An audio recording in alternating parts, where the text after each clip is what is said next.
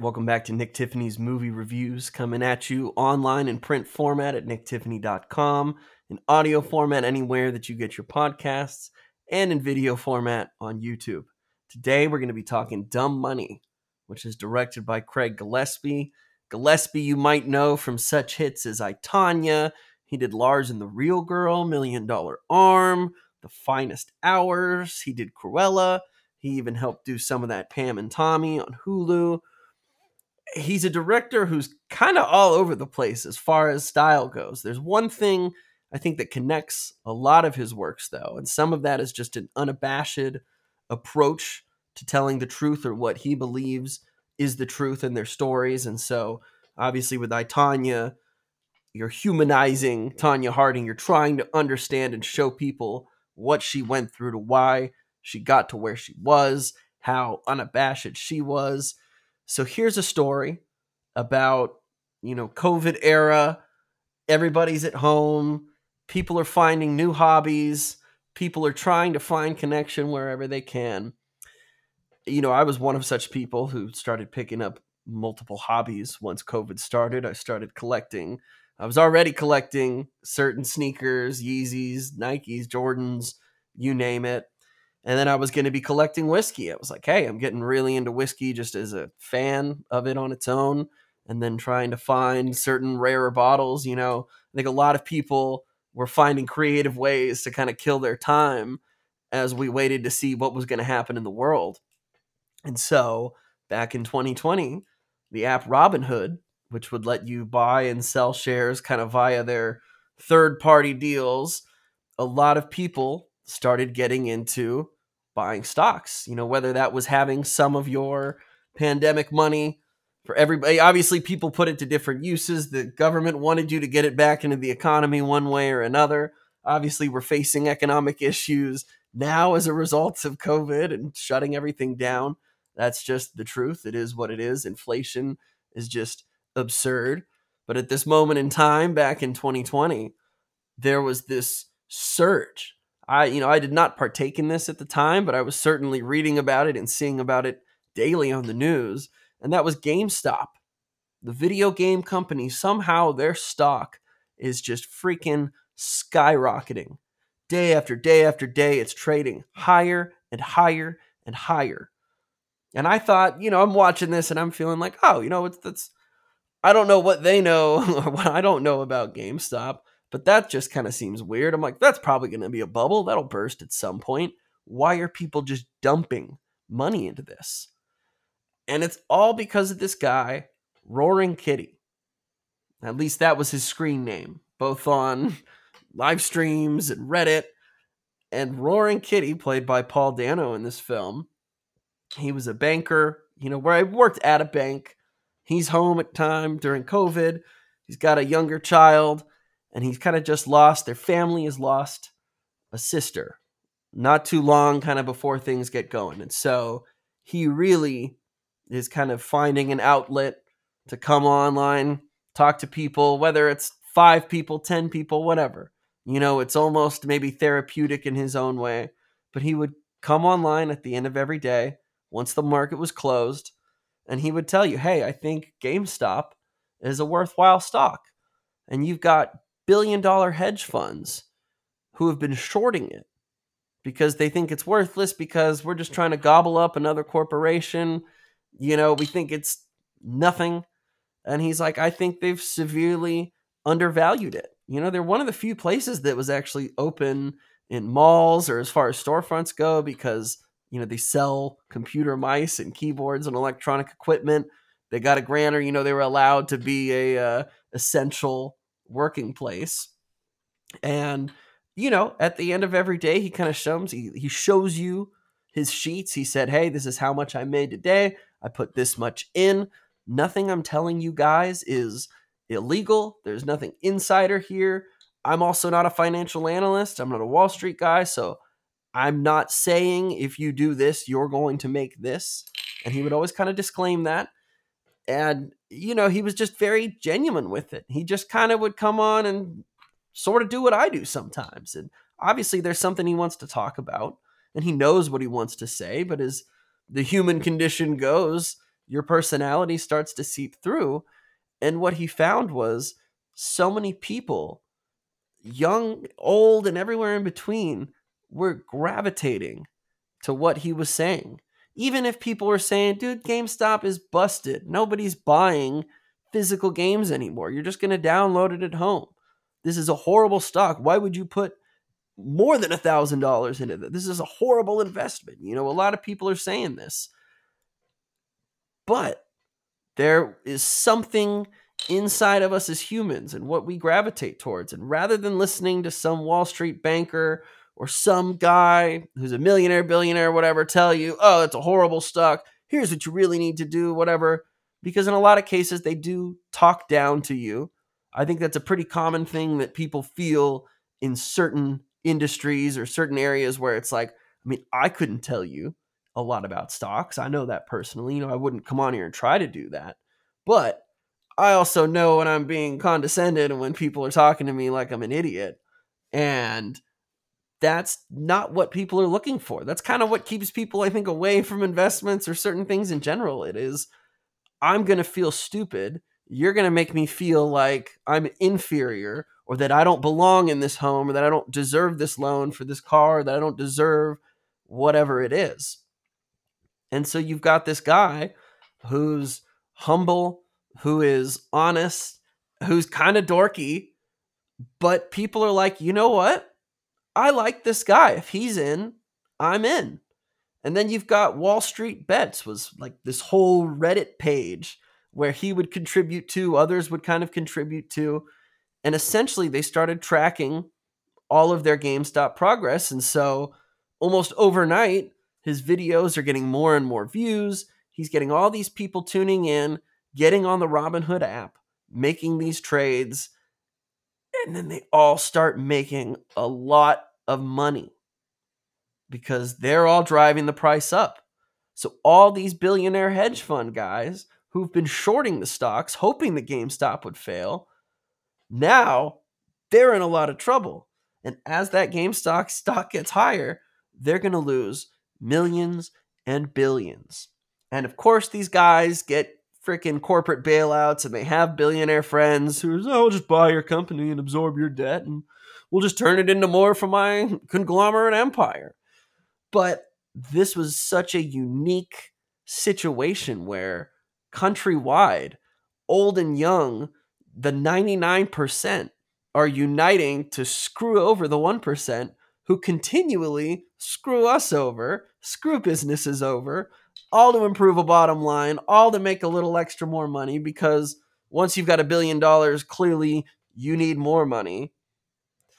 You know, don't even get me started there. But I think what this film really does so well is it kind of lights a fire under your ass or the audience's ass in the sense that it's like, this does kind of piss me off what these guys get away with.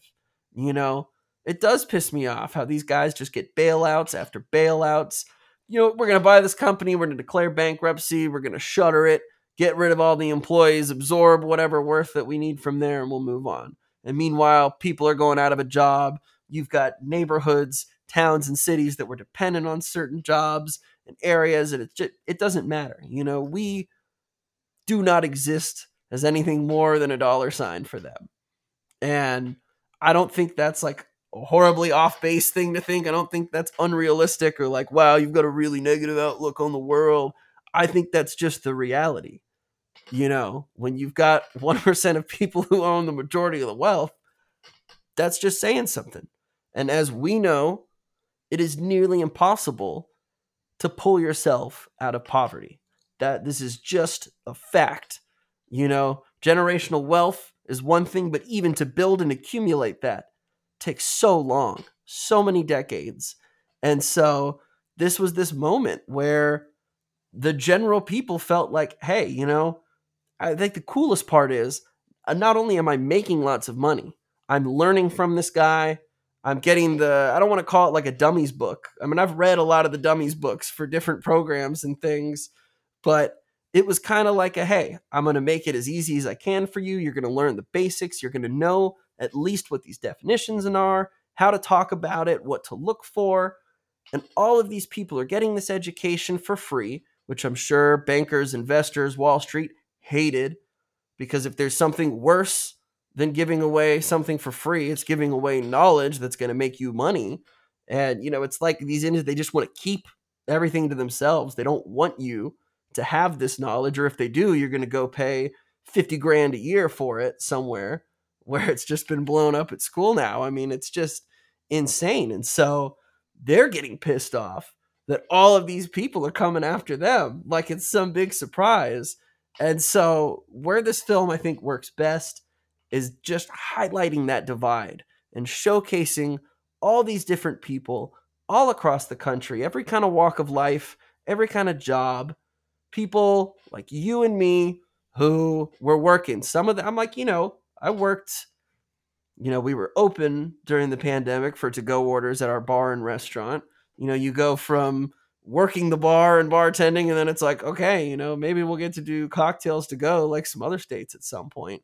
But, you know, we're there four hours a day, bagging, handing out, waving bye to the people that we see all the time, our friends and family who come in and support our restaurant and our community. You've got healthcare workers who are just working beyond overtime, who are not getting the treatment they deserve on any level, pay wise, respect wise from people. And you just look at how many people are just going through it, especially, especially in COVID. How many people, this is just the most unprecedented thing that's ever happened. There's loss of life and families all around and people aren't able to go be with loved ones to say goodbye to them. There are moments that people missed that could never ever be made up. And you know it's just it's weird watching this movie everyone's wearing masks. It was almost like a weird you know you're like this is like a, a throwback. I'm, I'm, i feel like i'm back in 2020 now. I'm like oh my gosh. And you know people are telling you to pull it up. Your boss is telling you get it up over your nose and it's like dude i'm here working. I'm doing you've got people who it's like i'm just trying to survive. I'm here because i need to work. I'm here risking my health to do whatever because i don't have an option. I can't stay at home and work. I don't have that job. I don't have the education that this thing says it requires. I don't have the eight years of prior training that even though i have the degree somehow they're like, well, you need all this experience, but you can only get that by having this entry level job, which somehow you also need experience for. And I mean, it was just a mess. It was just a messy time. And so all of this was almost kind of like this light in the tunnel. It was like, it was crazy to see how many people united in this same cause and crusade. And just the coolest thing was, you know, the more money we make, obviously, the more tempted you are to take it out, cash in, and get your money.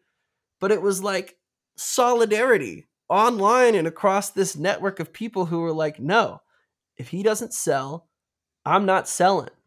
And it almost wasn't about the money. You know, it was like win, lose, whatever, we're sticking it to them and we're going to make an impact. And, you know, it was interesting because you've got some kids who were in college at the time too.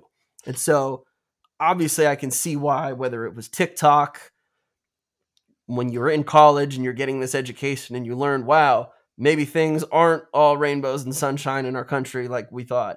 And you're learning about how screwed up certain systems are. Obviously, there is all of that where I'm sure, like, no duh, these kids got on board and we're like, yeah, we're going to stick it to the man. But even more impressive across all these deals, too, is just like, you know, you're taking on $150,000 in student loan. I could pay that off today. Or I could stick in solidarity with these guys and continue to stick it to the big man. And that's that's pretty freaking admirable, if I may say so myself. And so watching this movie was more so it wasn't the education that you get from the big short, which, you know, really walked an interesting line back when that came out whether it was you know it's spectacle it's satire sometimes it's really depressing drama. And then to talk to you about stocks and bonds is margot robbie in a bathtub you know? And you're like oh wow you know break it down for me margot.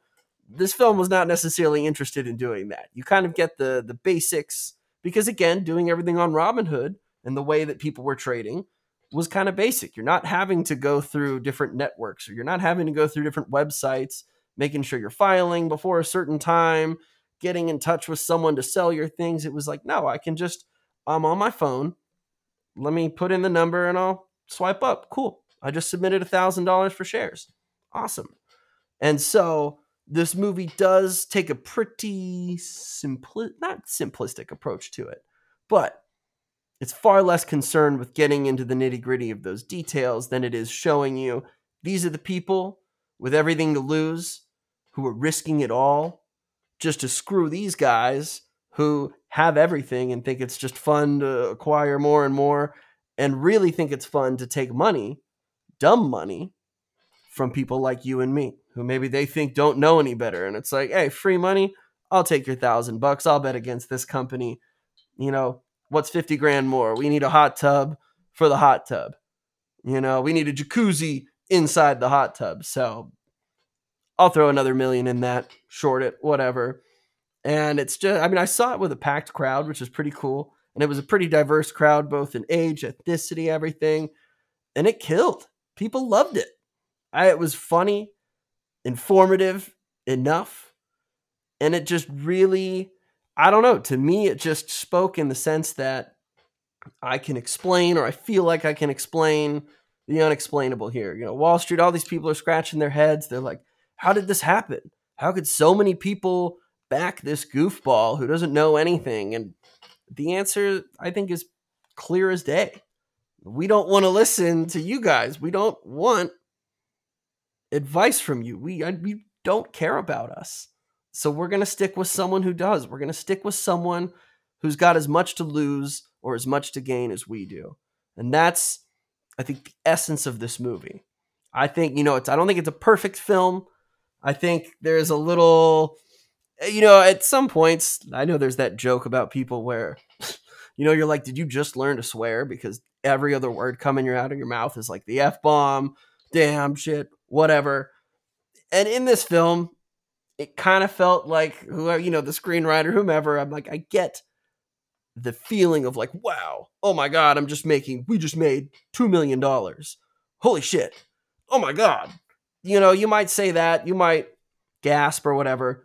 This movie, trying to throw the F bomb in every other sentence, every other minute which I, you know, I'm not some prude. I'm not someone who's like, I mean, I love The Wolf of Wall Street, and maybe it's because it felt earned. Maybe it's because, and I'm not saying that obviously Wall Street guys swear up a storm. Regular people swear up a storm, but in terms of the storytelling, it felt like, all right, I get it. We get it. You know, holy crap. That's a lot of holy effing crap. I get it. You know, and then you've got 13 different people saying the same thing or always saying just randomly inserted swear words and it was you know it's not enough that it was like oh i can't stand to watch this movie it was just one of those like i don't think you needed to do that i think you got us on your side you know we the audience are with you guys we're with the 99% you know like uh, oh, i'm cool with swearing every now and then but like again it doesn't have to be every sentence but minor gripes i think this is a total crowd pleaser i think people are going to watch this and leave feeling empowered in the sense of like, hey, maybe we can chip away at all that big wealth. Maybe we can find some foothold and make our fortune like we're supposed to be able to. You know, the freedoms this country offers, we should have the same chance as everybody else. You know, we shouldn't have all these companies trying to screw us over and screw the companies that we're investing in over you know, and of course there's SEC stuff. I'll let you watch the movie and learn what happens, of course. But by and large, Dumb Money is a huge success. That I could see a lot of people enjoying this. You know, I don't I'm not going to call it the best of the year.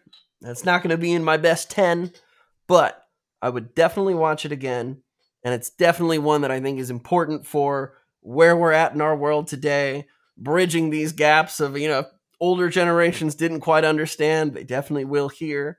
You know, maybe that's where that swearing might not necessarily appeal to them, but whatever. And people who are young enough to understand some of this can see the impact it has on all kinds of people's lives. You know, people who are obviously older than them in all sorts of different living conditions and seeing how this could change it. Obviously, it's the stock market, so you're taking a gamble one way or the other. But it's safe to go with the people sometimes. And, you know, I'm like looking back, it was like that would have been pretty enjoyable to be a part of. And so it was really nice to kind of get this full picture of what this was. For people calling this social network light, that's not it. I know the book it's based on has something like the social network in it. I've seen some interesting reviews. Do not go in expecting that. This is not a drama like that. This is not as riveting as the social network, but it is highly enjoyable and just a great time at the movies. So thanks again for listening, you guys. We're to have more new films coming up. We got the creator. Who knows about Saw 10? Which also, how are we at Saw 10? That's kind of crazy. Regardless, we're pushing through. We got Spy Kids. We got more streaming releases coming up. So stay tuned for those reviews. Make sure to follow Nick Tiffany Movie Reviews or NT Movie Reviews on all social media networks, podcast platforms, and on YouTube. Thanks again for listening. Have a great day.